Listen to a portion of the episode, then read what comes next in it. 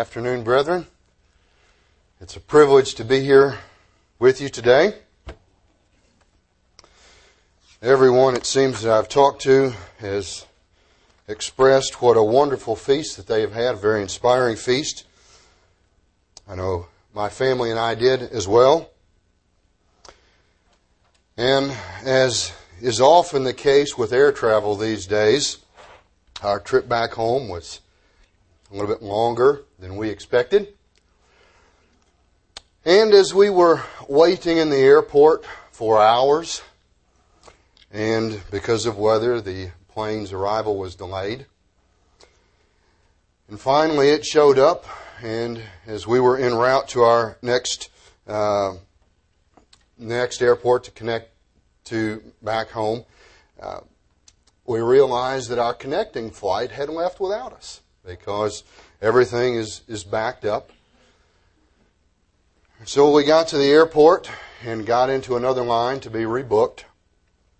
And as the hours are going by, you know, my wife and I were talking about this later, and it, it seemed to me that the time we waited was, was much, much longer. Uh, she, she, mentioned that it was actually a, a fewer number of hours. But it, as this was going by, and we ended up uh, being rebooked the following day, one of the things that was going through my mind at the time is why?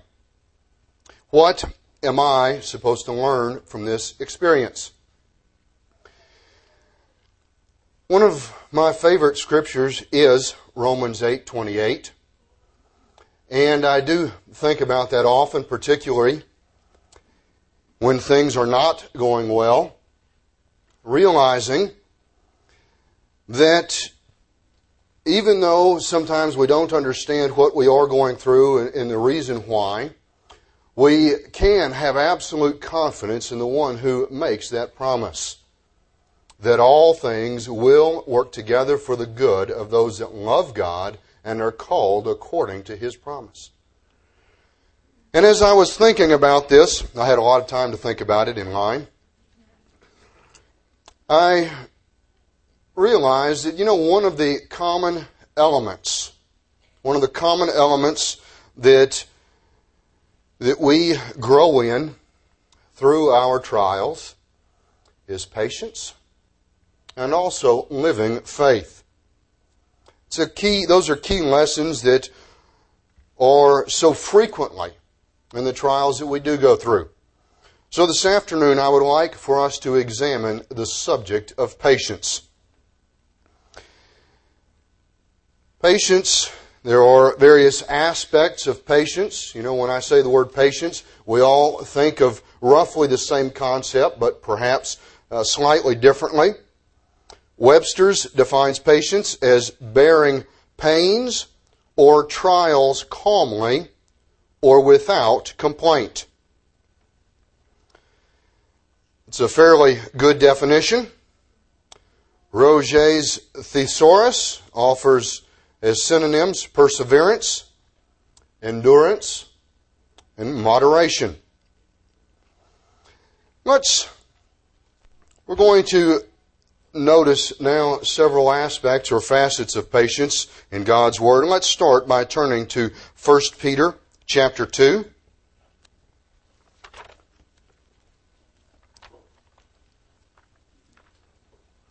First Peter chapter 2.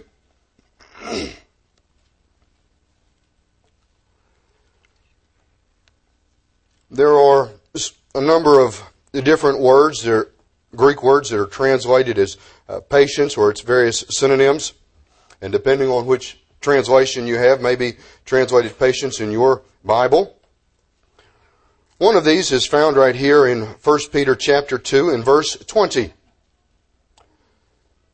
For what credit is it if when you are beaten for your faults, you take it patiently? But when you do good and suffer, if you take it patiently, this is commendable before God. So we see here this aspect, or one aspect of patience, is that of enduring when we are beaten, when we suffer various difficulties that we all do go through, that if we take that with patience, if we endure it with patience, and then our attention is called then to Christ's example because he uh, set an example of this verse in action. Verse 21, we read, For to this you were called, because Christ also suffered for us, leaving us an example that you should follow his steps, who committed no sin, nor was deceit found in his mouth, who, when he was reviled, did not revile in return. When he suffered, he did not threaten, but committed himself to him who judges righteously. You know, when we think about trying to apply this in our lives, we have Christ's example here of this in action. That when he was suffering, when he was beaten, he did not respond in kind. And certainly, all of us know how difficult it is to not respond in kind, where we're on the receiving end. And it is difficult to not respond in kind. You know, I, I, saw that in line as I was waiting at the airport and the various ones and, and the different approaches that they had. You know, some with the, uh, the representatives for the airline were very verbally abusive. Others weren't, uh, you know, didn't uh, criticize that openly, but were rather passive aggressive, making these little cutting side remarks. You know, it wasn't their fault that there was so much heavy fog. But, you know, when we're on the receiving end, when things are not going the way we want them to go. We have to remember Christ's example here, this uh, of patience. Let's notice in 1 Corinthians chapter 13.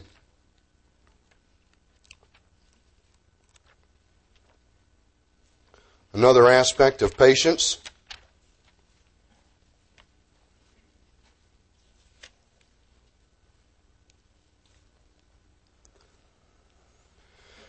Here in 1 Corinthians 13, the, what's commonly referred to as the love chapter, let's notice as it goes through uh, verse 4, describing real godly love. We're told in verse 4 that love suffers long. It suffers long. The Greek word there is a word that is also uh, translated patience or long suffering. It's an aspect or, or uh, facet of patience. Love suffers long and is kind. It does not envy, does not parade itself, it is not puffed up. Verse 7 that it bears all things, it believes all things, it hopes all things, it endures all things. You know, love, real love, is patient. I remember talking with an individual one time, and he, this person had a, uh, was upset at someone else. And I mentioned patience, and he said, Yeah, yeah. I have forborne, and I have forborne, and I have forborne enough. You see, there was a long history going back there. But you know, none of us want God to look down from His throne in heaven and say that of us. I have forborne and I have forborne and I have forborne enough. We certainly don't want that. You know, that's a, a rather drastic statement. And yet the person was just frustrated. You know, we can think back, each of us, on times when we've been frustrated with someone else. Maybe we wouldn't express it that way. Hopefully we wouldn't. But we need to be reminded about that real love will produce that patience in action in our lives. It'll show up as we deal with other people. that long suffering. You know that that is a very descriptive phrase. That it suffers long. You know, patience isn't just about waiting when it's convenient, waiting when we're comfortable, when we're well fed, and we've got a nice chair and we can wait. No. Patience, as described right here, is suffering long. That's something that we have to be prepared to do in the right way, with the right attitude. Let's notice now another aspect in Philippians chapter 4.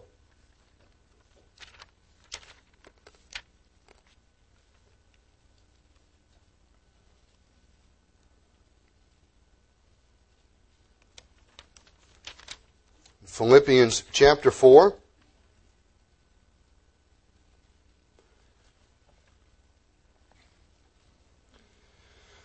Let's read verse 5. Let your gentleness be known to all men. The Lord is at hand. Now, this word translated in the New King James is gentleness, also has the margin reference of forbearance. It is the Greek word epieikes. It means patience. That our patience should be known to all men. You know, this word here that's translated as gentleness or forbearance, patience, that is a rather interesting word. Greek word epieikes, it comes from two other Greek words. The Greek word epi, which means to superimpose or to place upon, and the Greek word akes, which or echo, which means to resemble or a copy. This word patience here comes from these two words, one meaning to place upon, and the other meaning to copy. And you know the way uh, coins were made? There would be a metal blank, a soft metal, maybe called a flan, and it was heated. And it was placed between two dies. One die containing the image for the bottom, hot metal blank was put on top, and then another metal die was placed on top containing the image for the top of the coin. And then it was struck, and it would press down and leave that impression then on the coin. And that coin would be a copy then of the top and the bottom of that die. You know, our trials are supposed to produce something in us. There is a purpose for them. You know, as we go through trials, we're told to patiently endure trials. You know, many times in our trials, it, feels like they have been placed upon us and like we're weighted down. Well, by patiently enduring trials, we need to, to remember what is happening here we're being pressed, stamped, into to reflect the image of Christ. His character is being pressed onto us. We're supposed to resemble that, bear that resemblance in our lives. We're told here to let our patience be known to all men. You know, how, how do we do that? You know, actions speak much louder than words. We let that be known to all men through our actions, through our example. Christ said that we are a light to the world. They see the world around us, the people we come in contact with, see our example. And as we go through trials with patience, there's a purpose that God is working out to mold us, to fashion us, to bring us to resemble His character.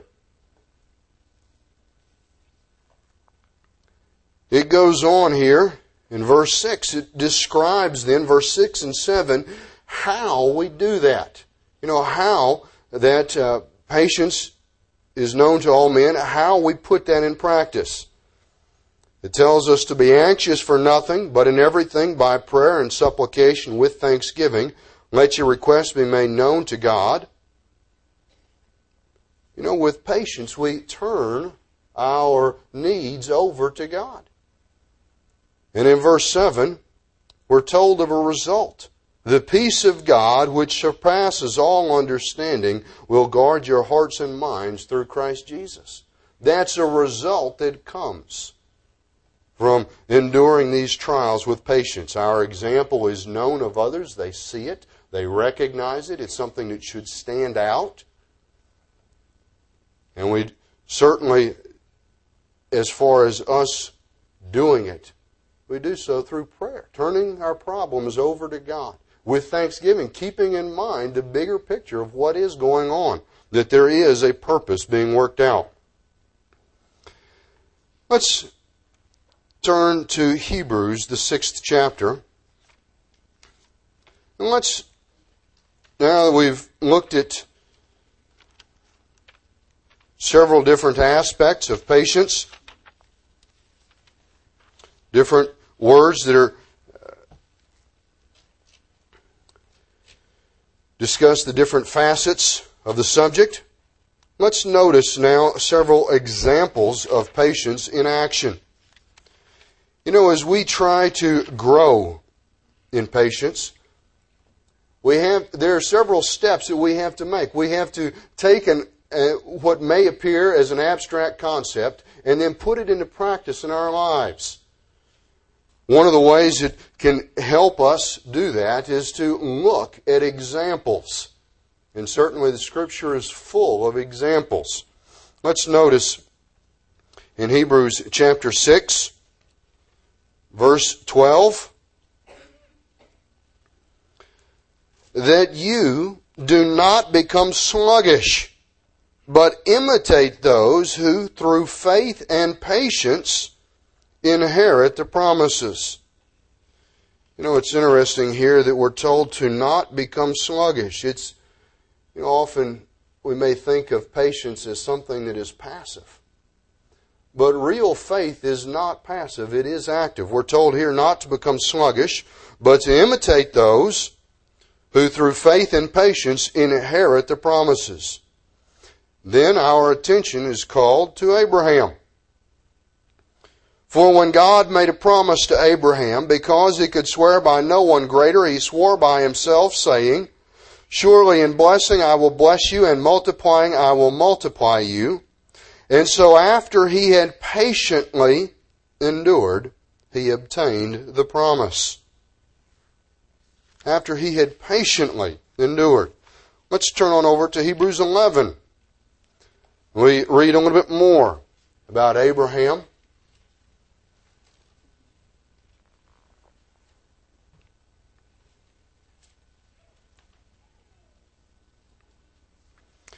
Hebrews chapter 11. Verse 8, by faith Abraham obeyed when he was called to go out to the place which he should receive as an inheritance. And he went out not knowing where he was going. Not knowing. You know, that certainly makes patience difficult when we don't know exactly what's going to happen next.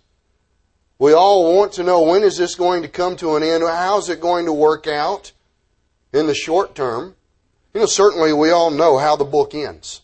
But we want to know right now in my circumstance, how's this going to end? When?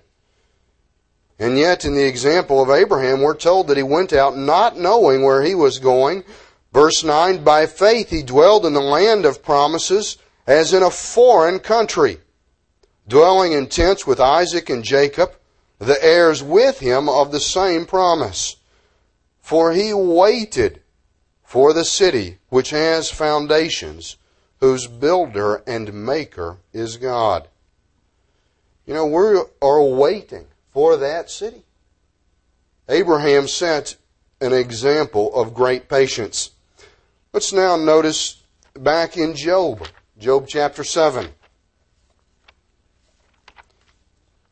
Another example of patience.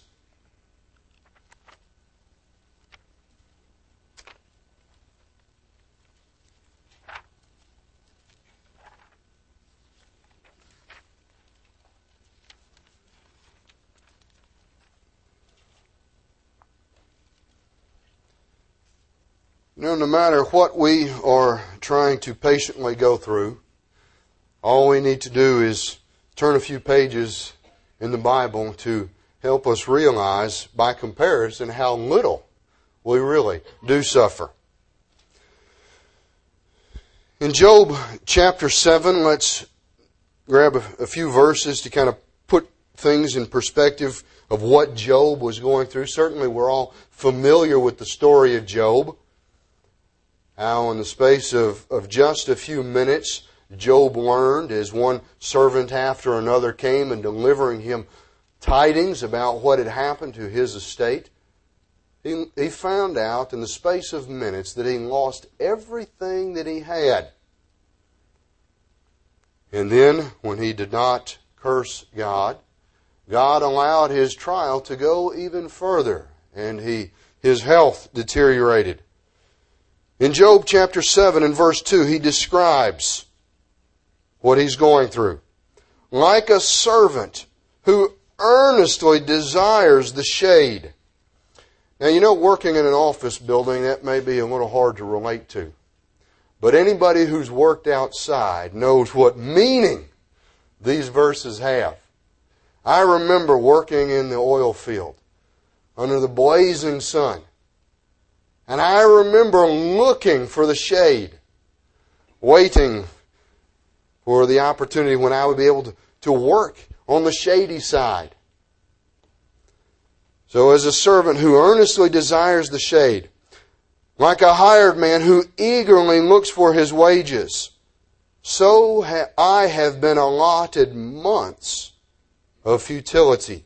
Wearisome nights have been appointed unto me. When I lie down, I say, When shall I arise and the night be ended? For I have had my fill of tossings till dawn. My flesh is caked with worms and dust. My skin is cracked and breaks out afresh. You know, he goes to describe this terrible condition that he's in. Job's trial didn't end quickly. You know, we can read the entire book in a very short time. And yet, as Job says here, he's made to possess this for months. Job's endured his trial without knowing exactly how it would end physically.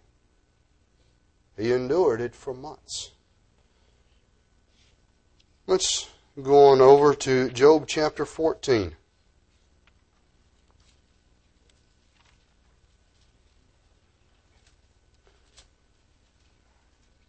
You know, in Job chapter 14, Job's words here express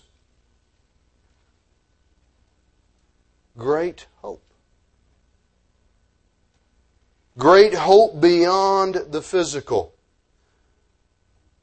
And when it comes to enduring patiently, that is a key component. In Job 14, verse 14, notice what Job says. He says, If a man dies, shall he live again? All the days of my hard service I will wait until my change comes. You shall call and I will answer you. You shall desire the work of your hands. Job didn't know how his difficulty was going to end physically. What he did know was it was dragging out, seeming like forever. Months had gone past. And yet, despite that, Job's focus here in these words was looking forward to the resurrection. The time that Jesus Christ will descend and the dead in Christ shall rise. You know, we just celebrated the feast looking forward to the time when that will happen. And that is exciting. And through our trials, we shouldn't lose sight of that. If we're going to endure our trials with patience, we must not lose sight of that. Let's go on over to Psalm chapter 40.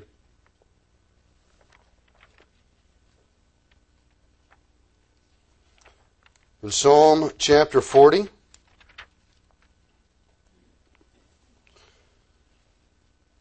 we'll read here some of the words of David.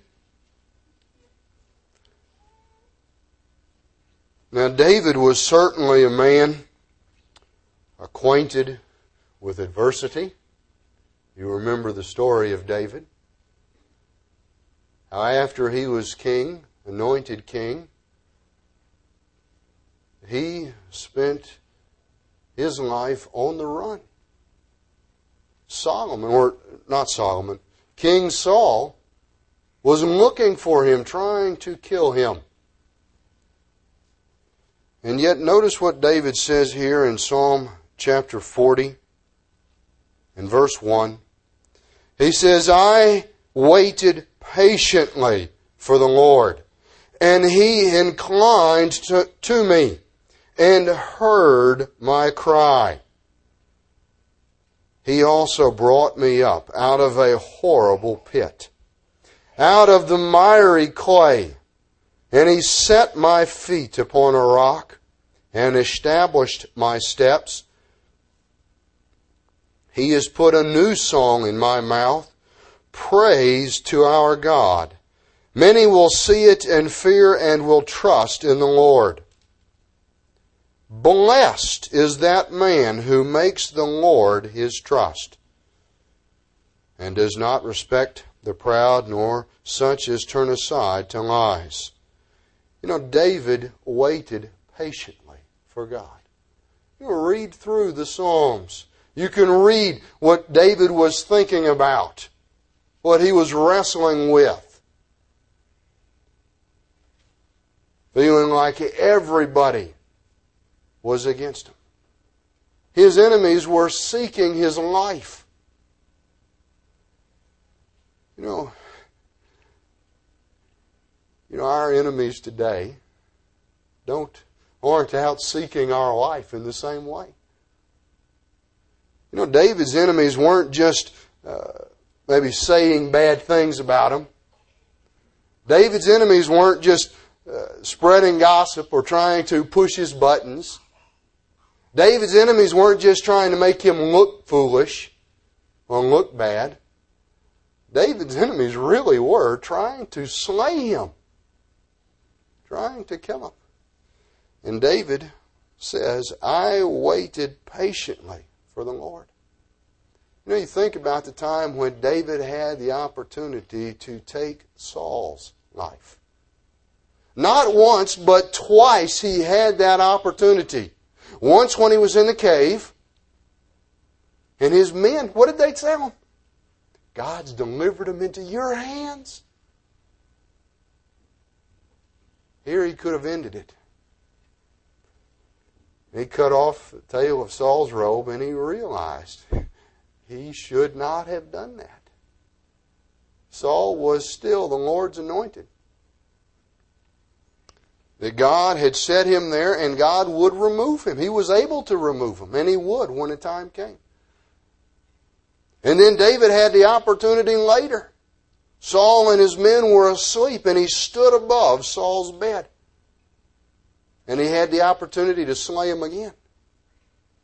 And David's right hand man was there. And David said, Well, the Lord forbid that I should lift up my hand against the Lord's anointed. And what did his servant say? Let me go. okay, I will, I will. On your behalf. You know, David says, No. I waited patiently for the Lord. He trusted in God. You know, we need to think about what patience looks like in action. When we're going through it, we don't really want to be told, Patience. You know, as I was waiting in line and I thought about patience, I thought, yeah, it's easy to think about. it's easy to think about, but we all know it's difficult. And yet we have David's words here. He waited patiently for the Lord. And God did hear. And God did intervene.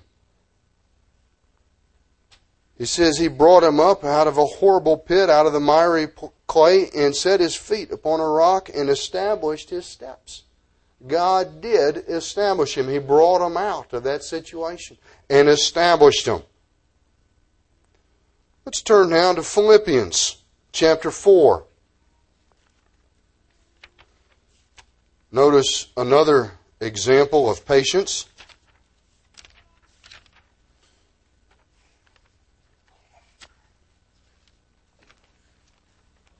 You know, the scriptures are full of examples of great patience. We are going to notice just a few here.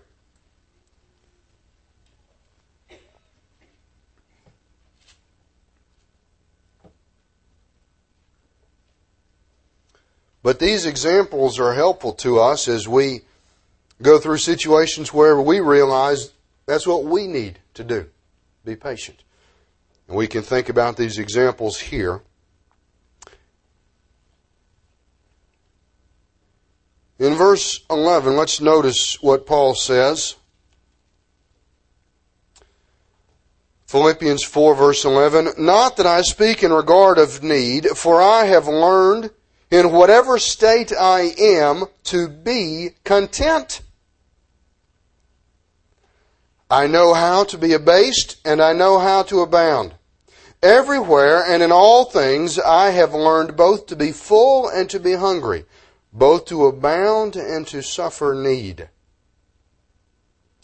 I can do all things through Christ who strengthens me. You know, Paul says, I have learned in whatever state,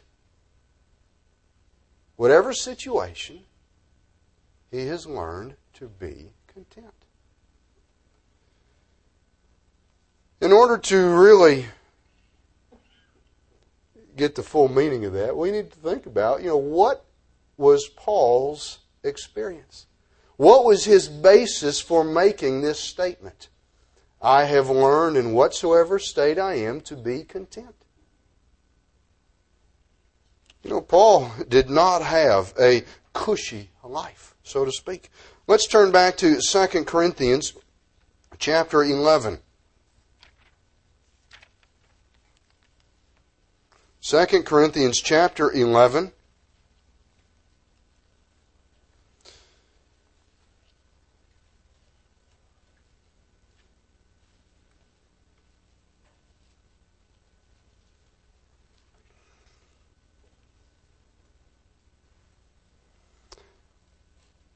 Let's notice some of the trials that, that uh, Paul had gone through some of the suffering that he had endured. You know, these experiences that we're going to read here came before he made that statement in Philippians. He made that statement that I have learned in whatsoever state I am to be content. He made that statement after he had written this letter here to the Corinthians.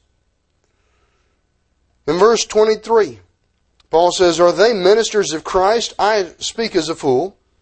You know, he's boasting here foolishly. He uh, is doing this to make a point. Others had been critical of him and insulting of him and puffing themselves up. So Paul said, you know, I, I'm going to speak foolishly here. Let's, let's compare apples to apples. You want to make these claims? That's what, what you're talking about.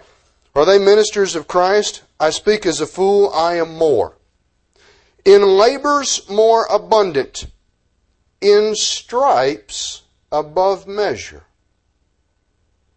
in prisons more frequently, in deaths often. From the Jews,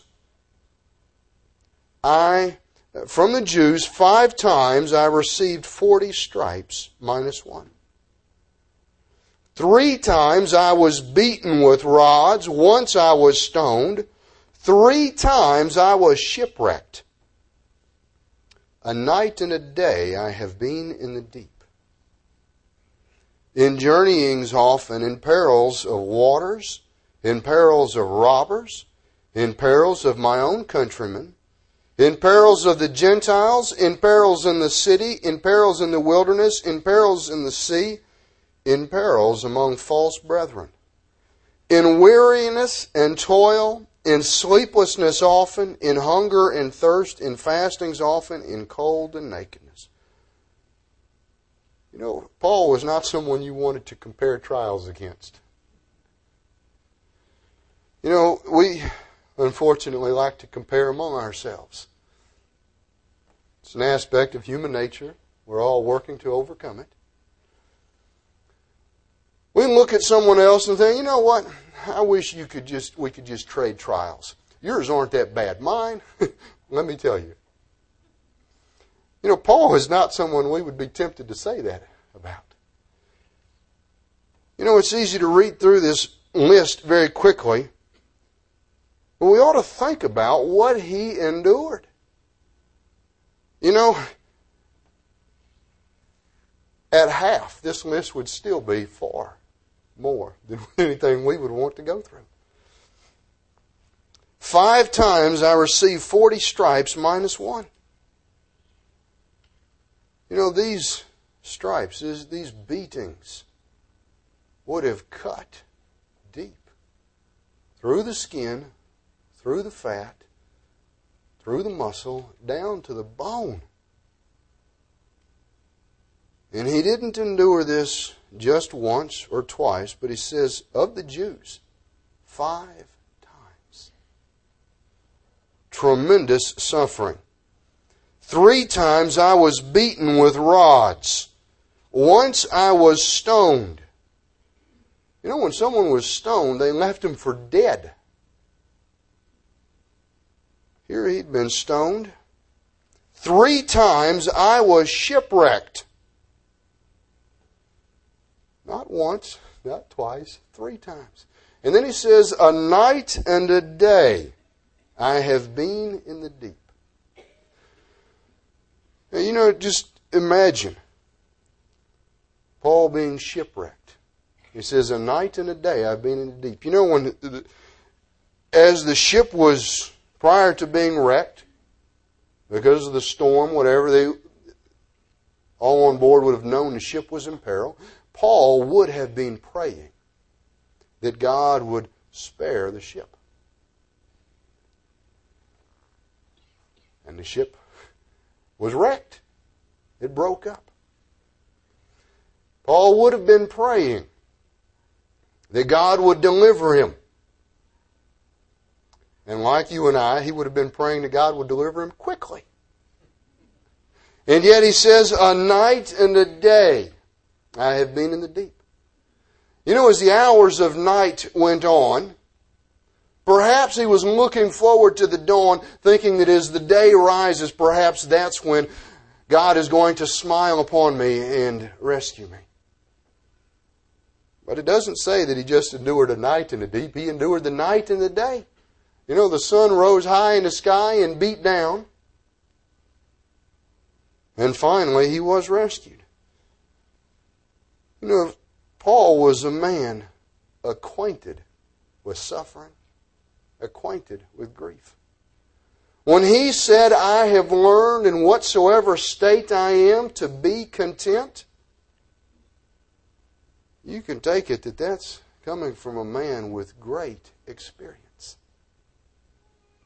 Whatever it is that you and I are struggling to be content in, Paul has been through a whole lot worse. And yet set that example. You know, the scripture is full of examples. Men and women of God who set an example of great patience. Certainly, patience is something that you and I work to grow in. Let's think now about how we put this into action, into practice in our lives. It's one thing to read about patience in a dictionary, see different aspects of it, to look at it as it's recorded for us about others who have gone before and how they've applied it and put it in action. But you and I have to make that next step and make it a part of our lives. So that as we read earlier, that our patience can be known to all, that they will see that as part of our example.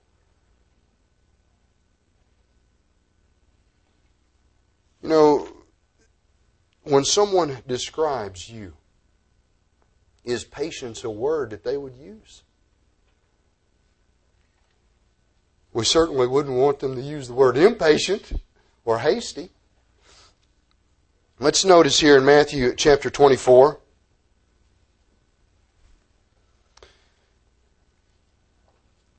Matthew chapter 24, and let's notice what we're told in verse 13.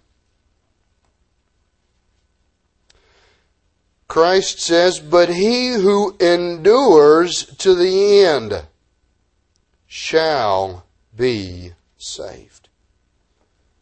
He who endures. You know, in order for us to be saved, we must endure to the end. Let's notice, you know, that statement comes immediately on the heels of describing a condition that is extant or that will be extant at the time of the end. In verse 12, Christ says, And because lawlessness will abound, the love of many will grow cold. That's a description, not of the world. That's a description of those who do know God's way of life, whose minds have been opened to understand our calling, our purpose, God's plan. And Christ says, that because lawlessness,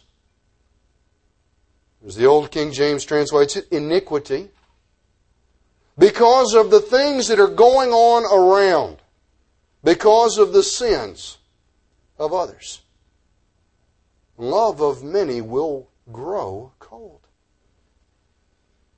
In other words, people will be sidetracked. They will be discouraged because of what they see someone else doing.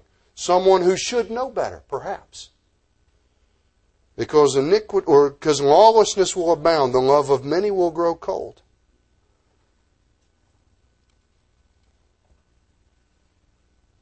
That's a condition that Christ says will take place at the end of the age. Then many will get their feelings hurt because of something someone says or perhaps something someone doesn't say. You know, people sometimes just as angry because someone doesn't say something or doesn't do something. And he says, Christ says that because of that, many will be hurt, their feelings will be hurt, their love will grow cold. We can't control others, but we can control ourselves. We don't answer to God for what someone else does, but we do answer for what each of us individually does. And many will allow their love to grow cold. And Christ says, But he who endures despite the adversity, despite whatever problems, but he who endures to the end shall be saved. Know, this, as I mentioned earlier, this patience is active. It's not passive. You know, perhaps when you think of patience, you think of just sitting back, kind of resignation. Cross the arms, sit back, resigned, whatever will happen, will happen. That kind of attitude. But yet, when we read about patience in God's Word, that is not what is described. When you look up the words that are translated patience and the way they're also translated, you don't find resignation as being a key aspect of that. what you do find is bearing under, remaining steadfast. He who endures to the end shall be saved. Let's notice here in the context of that. You know, we are all patiently, or should be patiently, awaiting our, the return of our Savior. Some have said, you know, my Lord delays his coming. That's something that we read about. Others have said, you know, I've heard all of this stuff before. It's just more of the same. No, it's not. You know, look at the news and look at what's happening. We can see very clearly this is not more of the same. We don't know the exact day, the exact hour, but it remains to us to patiently await our Savior's return. But that is an active patience. Notice what we're to be doing. Verse 20. We're to be praying that your flight be not in the winter or on the Sabbath. So part of that patiently waiting involves prayer. Remember the what's referred to as the Lord's Prayer. That a key aspect or an element of our prayers daily is to be praying earnestly that that kingdom will come looking forward to that time when God's will will be done on this earth the way it's done on, in heaven. You know, what a, what a glorious and an amazing time. Certainly something that as we think about should fill us with excitement. That's coming. Notice verse 44.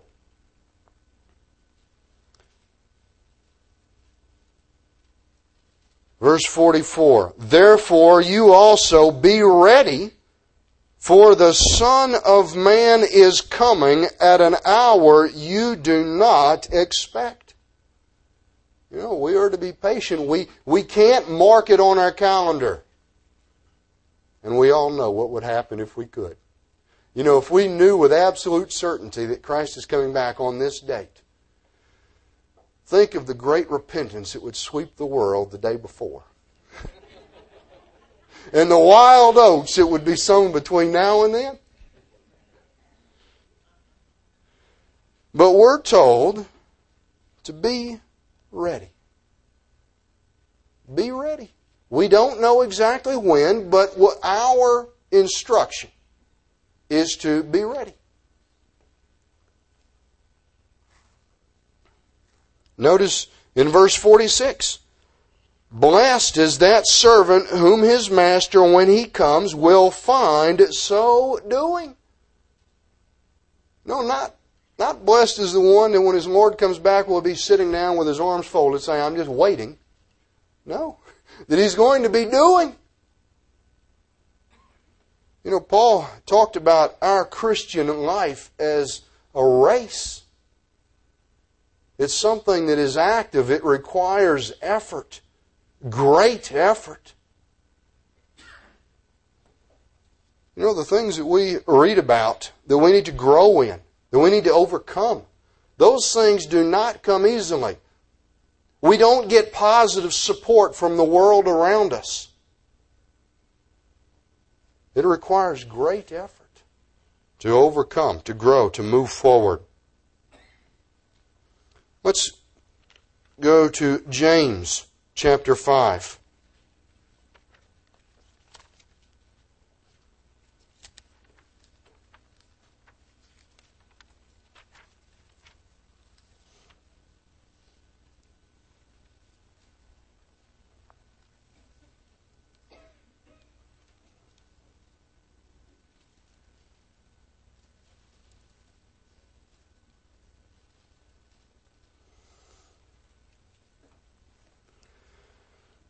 In James chapter 5, let's notice verse 7.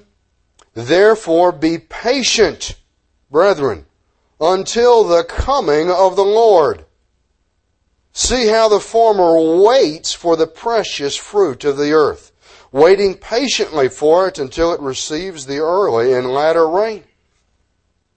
That's something that we here in Charlotte would certainly like to experience some more of right now. Rain. Verse 8, you also be patient, establish your hearts, for the coming of the Lord is at hand. Do not grumble against one another, brethren, lest you be condemned. Behold, the judge is standing at the door. My brethren, take the prophets who spoke in the name of the Lord as an example of suffering and patience. Indeed, we count them blessed who endure. You have heard of the perseverance of Job and seen the end intended by the Lord, that the Lord is very compassionate and merciful. You know, we're charged to be patient. To be patient. And then he goes on to describe certain aspects where we need to think about that patience. He says, don't grumble against one another. You know, the judge is standing at the door. Christ is coming. And when we think about the spread of human history, He is at the door. The time is at hand. It is very close. And so, if we're thinking about that, if we're thinking about that, it certainly does change the way we approach others, the way we deal with others, the way it changes our thinking. You know, in school, prior to a test, what do students do? They cram. They study constantly, right at the very end. Now, you know, if they would pace themselves and start out that way, But that's not quite the way human nature works. You know, human nature is that we put it off. Don't do today what you can do tomorrow. And yet we're told to think about the fact that the judge is at the door. When we think about that sense of urgency, that sense of immediacy, the sense that it's at hand, it should change the way we think, the way we deal with others, Help us to have patience. Let's go back to Matthew chapter 18. You know, one of the areas when we think about what are the areas in our life where patience shows up? You know, if someone was to describe you as patient, what would that be based on? How is it that they would see that as part of your character? That you would reflect Christ in that way? You know, certainly there are various aspects that that patience does come through and should come through. One of those is in our relationships with others. It's something that we all, all of us work on. In Matthew chapter 18, where in uh, verse 21, Peter has come to Christ and asks, Lord, how often shall my brother sin against me and I forgive him? Up to seven times. And Jesus said to him, I do not say to you up to seven times, but up to seventy times seven. You know, the individual that was telling me, I have forborne enough. You know, he had, for, in his mind, forgiven his brother more than seven times. You know, there was a long history. There were years going back. And he felt, I, I have just had the brim of it. I, I just can't take any more. And it was little looks that were exchanged. Little looks, little barbs. But you know, sometimes it doesn't take much if we're not careful, if we're not on guard. It doesn't take much to set us off. You know, a husband and a wife come to know how the other thinks. you know, that the way God intended means that we know when they need help. We know what they would like. We know how we can be of help and of service to them. Used the wrong way, that means we know where their buttons are and which button we can push and what the reaction will be. You know, we all have those buttons. We all work on that. And yet we're told here that there's not to be a limit to the amount that we will be patient or forgiving, merciful towards others. Christ goes on to give this parable. Verse 23, Therefore the kingdom of heaven is like a certain king who wanted to settle accounts with his servants. And when he had begun to settle accounts, one was brought to him who owed him 10,000 talents. And as he was not able to pay, his master commanded that he be sold, that his wife and children and all that he had in payment be made. The servant therefore fell down before him, saying, Master, have patience with me, and I will pay you all. Then the master of that servant was moved with compassion and released him and forgave him the debt. But that servant went out and found one of his fellow servants who owed him a hundred denarii he laid hands on him, took him by the throat, saying, Pay me what you owe. So his fellow servant fell down at his feet and begged him, saying, Have patience with me, and I will pay you all. And he would not, but went and threw him into prison till he should pay the debt. You know, Christ describes how this wicked servant did not have that attitude of patience and forgiveness and mercy. You know that verse 35, we're told, you know, that my heavenly Father also will do to you, each of you, if each of you from his heart does not forgive his brother his trespass. You know, that we have to be patient, be forgiving. You know, remember that one aspect of patience is long suffering. When we're on the receiving end, it feels like we're suffering for a long time.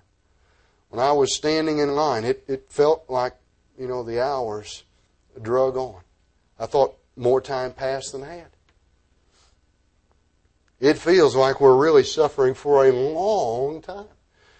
And yet I look back and think, well, you know, when you think about the actual number of hours, perhaps it wasn't so bad.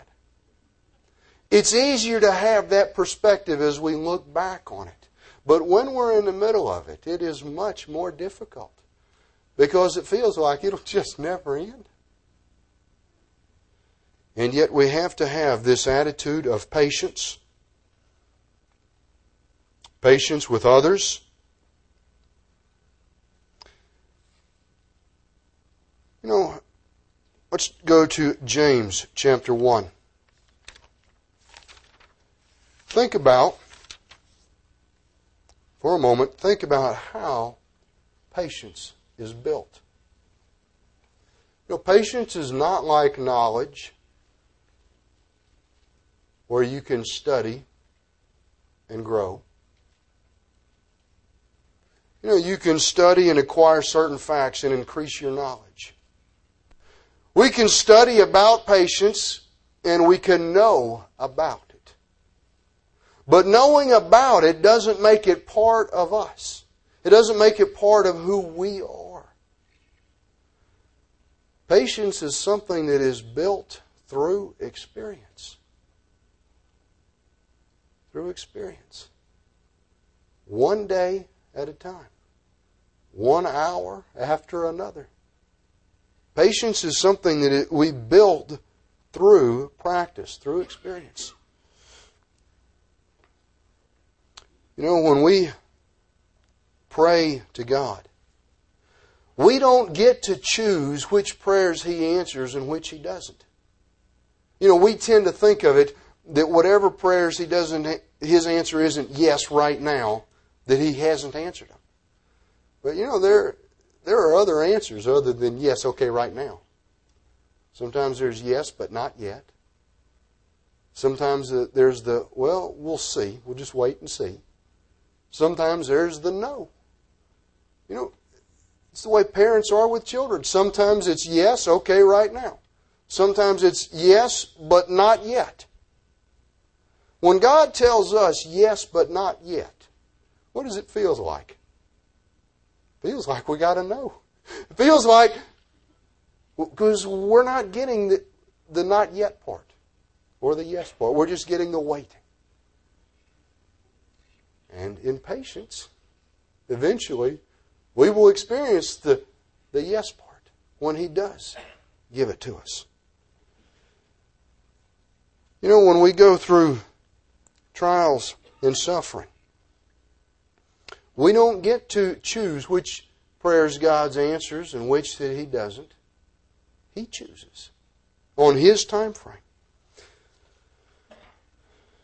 Let's notice here in James chapter 1, verse 2. My brethren, count it all joy when you fall into various trials, knowing that the testing of your faith produces patience.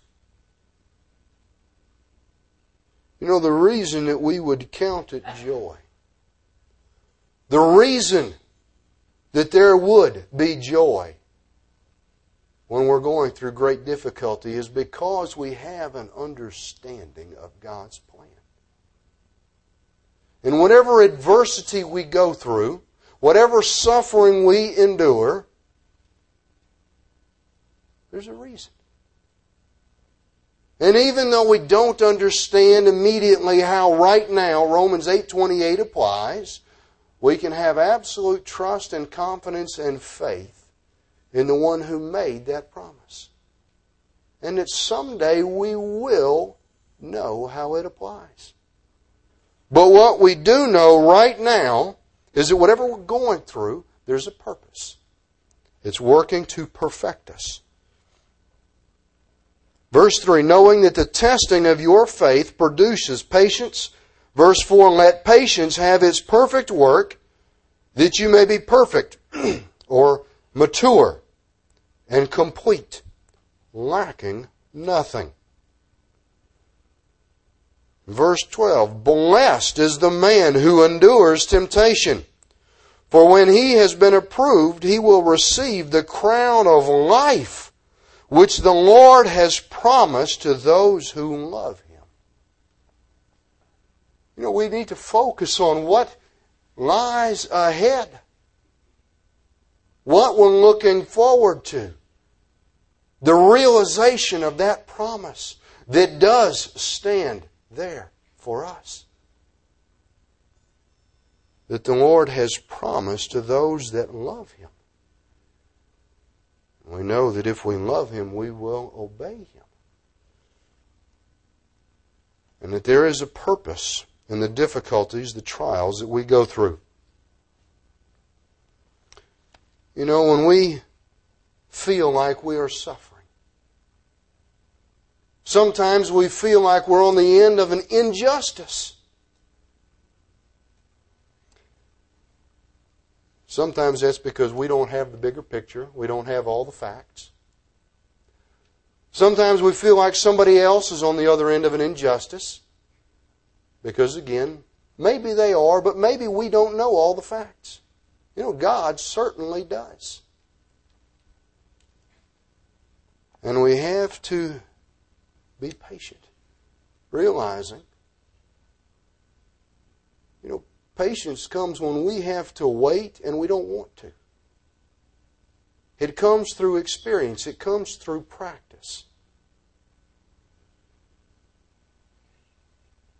And as we do that, as we see that, we are growing and building patience. Let's go to Romans chapter 5.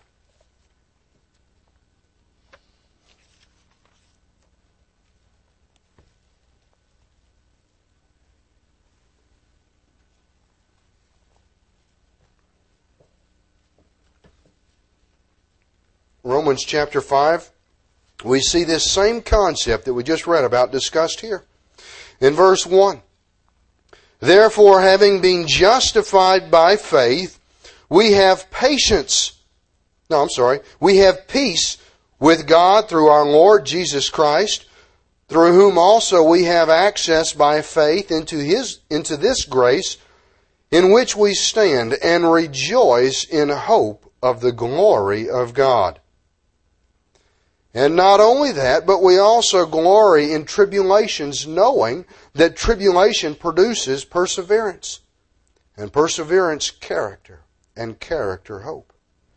And hope does not disappoint, because the love of God has been poured out in our hearts by the Holy Spirit, who, which was given unto us. You know that there is a purpose, that there is a hope that we have, that we rejoice in, knowing what lies ahead. Let's go to Hebrews chapter 11.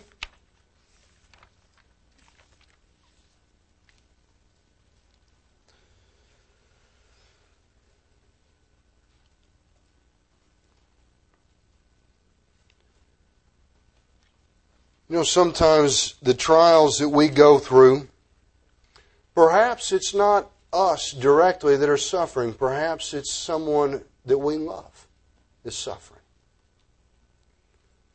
And when you love someone greatly and you see them suffer, you know what a great trial that is yourself.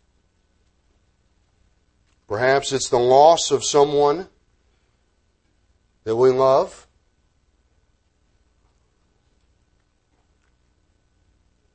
You know, the trials that we go through, not always is it us directly that are suffering. Sometimes it's someone that we care about greatly. And we want to know why. In verse 11, or I'm sorry, verse 1 of Hebrews 11, we read now, faith is the substance of things hoped for, the evidence of things not seen we know that faith is essential to pleasing God. That without faith, it's impossible to please Him. And so, even though we may not understand why someone else is suffering or why we are going through whatever, we need to realize that's where faith comes in. In order, in order to really practice patience in our lives. We have to realize, you know, patience is connected with faith. Patience is connected with having an understanding a grasp of the big picture. Without faith, without an understanding or a grasp of the big picture, we can't possibly be patient the way we are supposed to be patient. Let's notice in Romans chapter 8, verse 22. Romans chapter 8, verse 22. For we know that the whole creation groans and labors with birth pangs together until now. Not only that, but we also, who have the first fruits of the Spirit, even we ourselves groan within ourselves, eagerly waiting for sonship, the redemption of our body. For we were saved in this hope. But hope that is seen is not hope. For why does one still hope for what he sees? But if we hope for what we do not see, we eagerly wait for it with perseverance. You know, our hope is something that lies ahead. If we see it, if we understand it, it's not hope. It's not faith. You know, faith is what we can't see. Hope is what lies yet ahead. You know, when we're going through difficulty, we want to know the answer to why, how long, When will it end? Requires faith to accept the fact that our Father in heaven knows the answer to those questions.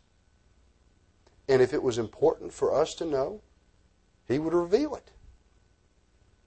Sometimes looking back on a situation, we're able to have a sense of clarity and perspective that we didn't have at the time. And we're able to gain understanding into some of those questions. But at the time we're going through it, we have to accept patiently that this is what faith is all about. Let's go to Hebrews chapter 10. Hebrews chapter 10, verse 35. Therefore, do not cast away your confidence, which has great reward. In other words, don't let yourself be distracted or tempted to give up. You know, when things are going well, the thought of giving up wouldn't cross our mind. Why? How could we possibly? But when we feel like we're enduring great hardship, when we are suffering long,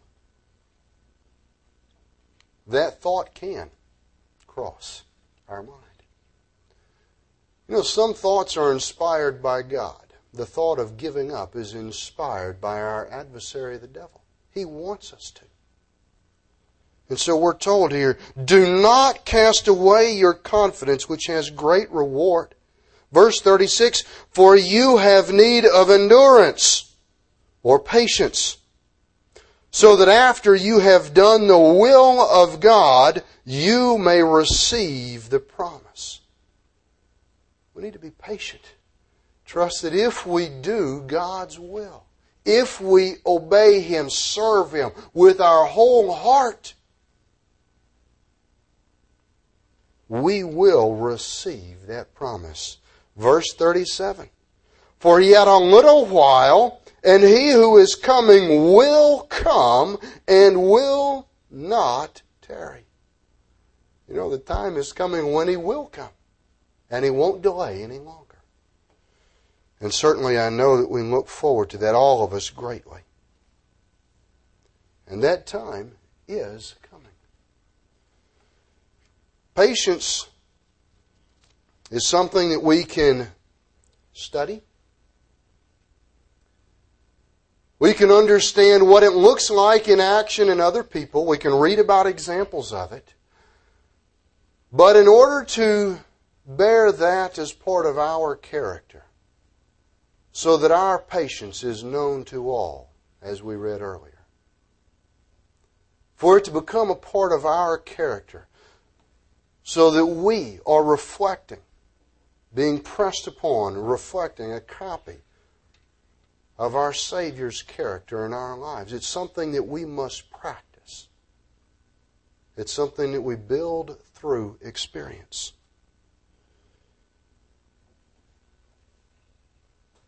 In Hebrews chapter 12, Paul compares our life with Christ to a race. In Hebrews 12, verse 1, Therefore we also, since we are surrounded by so great a cloud of witnesses, let us lay aside every weight and the sin which does so easily ensnares us. And as, let us run with endurance, with patience, the race that is set before us. Looking unto Jesus, the author and finisher of our faith, who for the joy that was set before him endured the cross, despising the shame, and has sat down at the right hand of the throne of God. So, brethren, let's us strive to build and practice patience in our lives. To heed the words of Paul, as he said, to run with patience the race that has been set before us.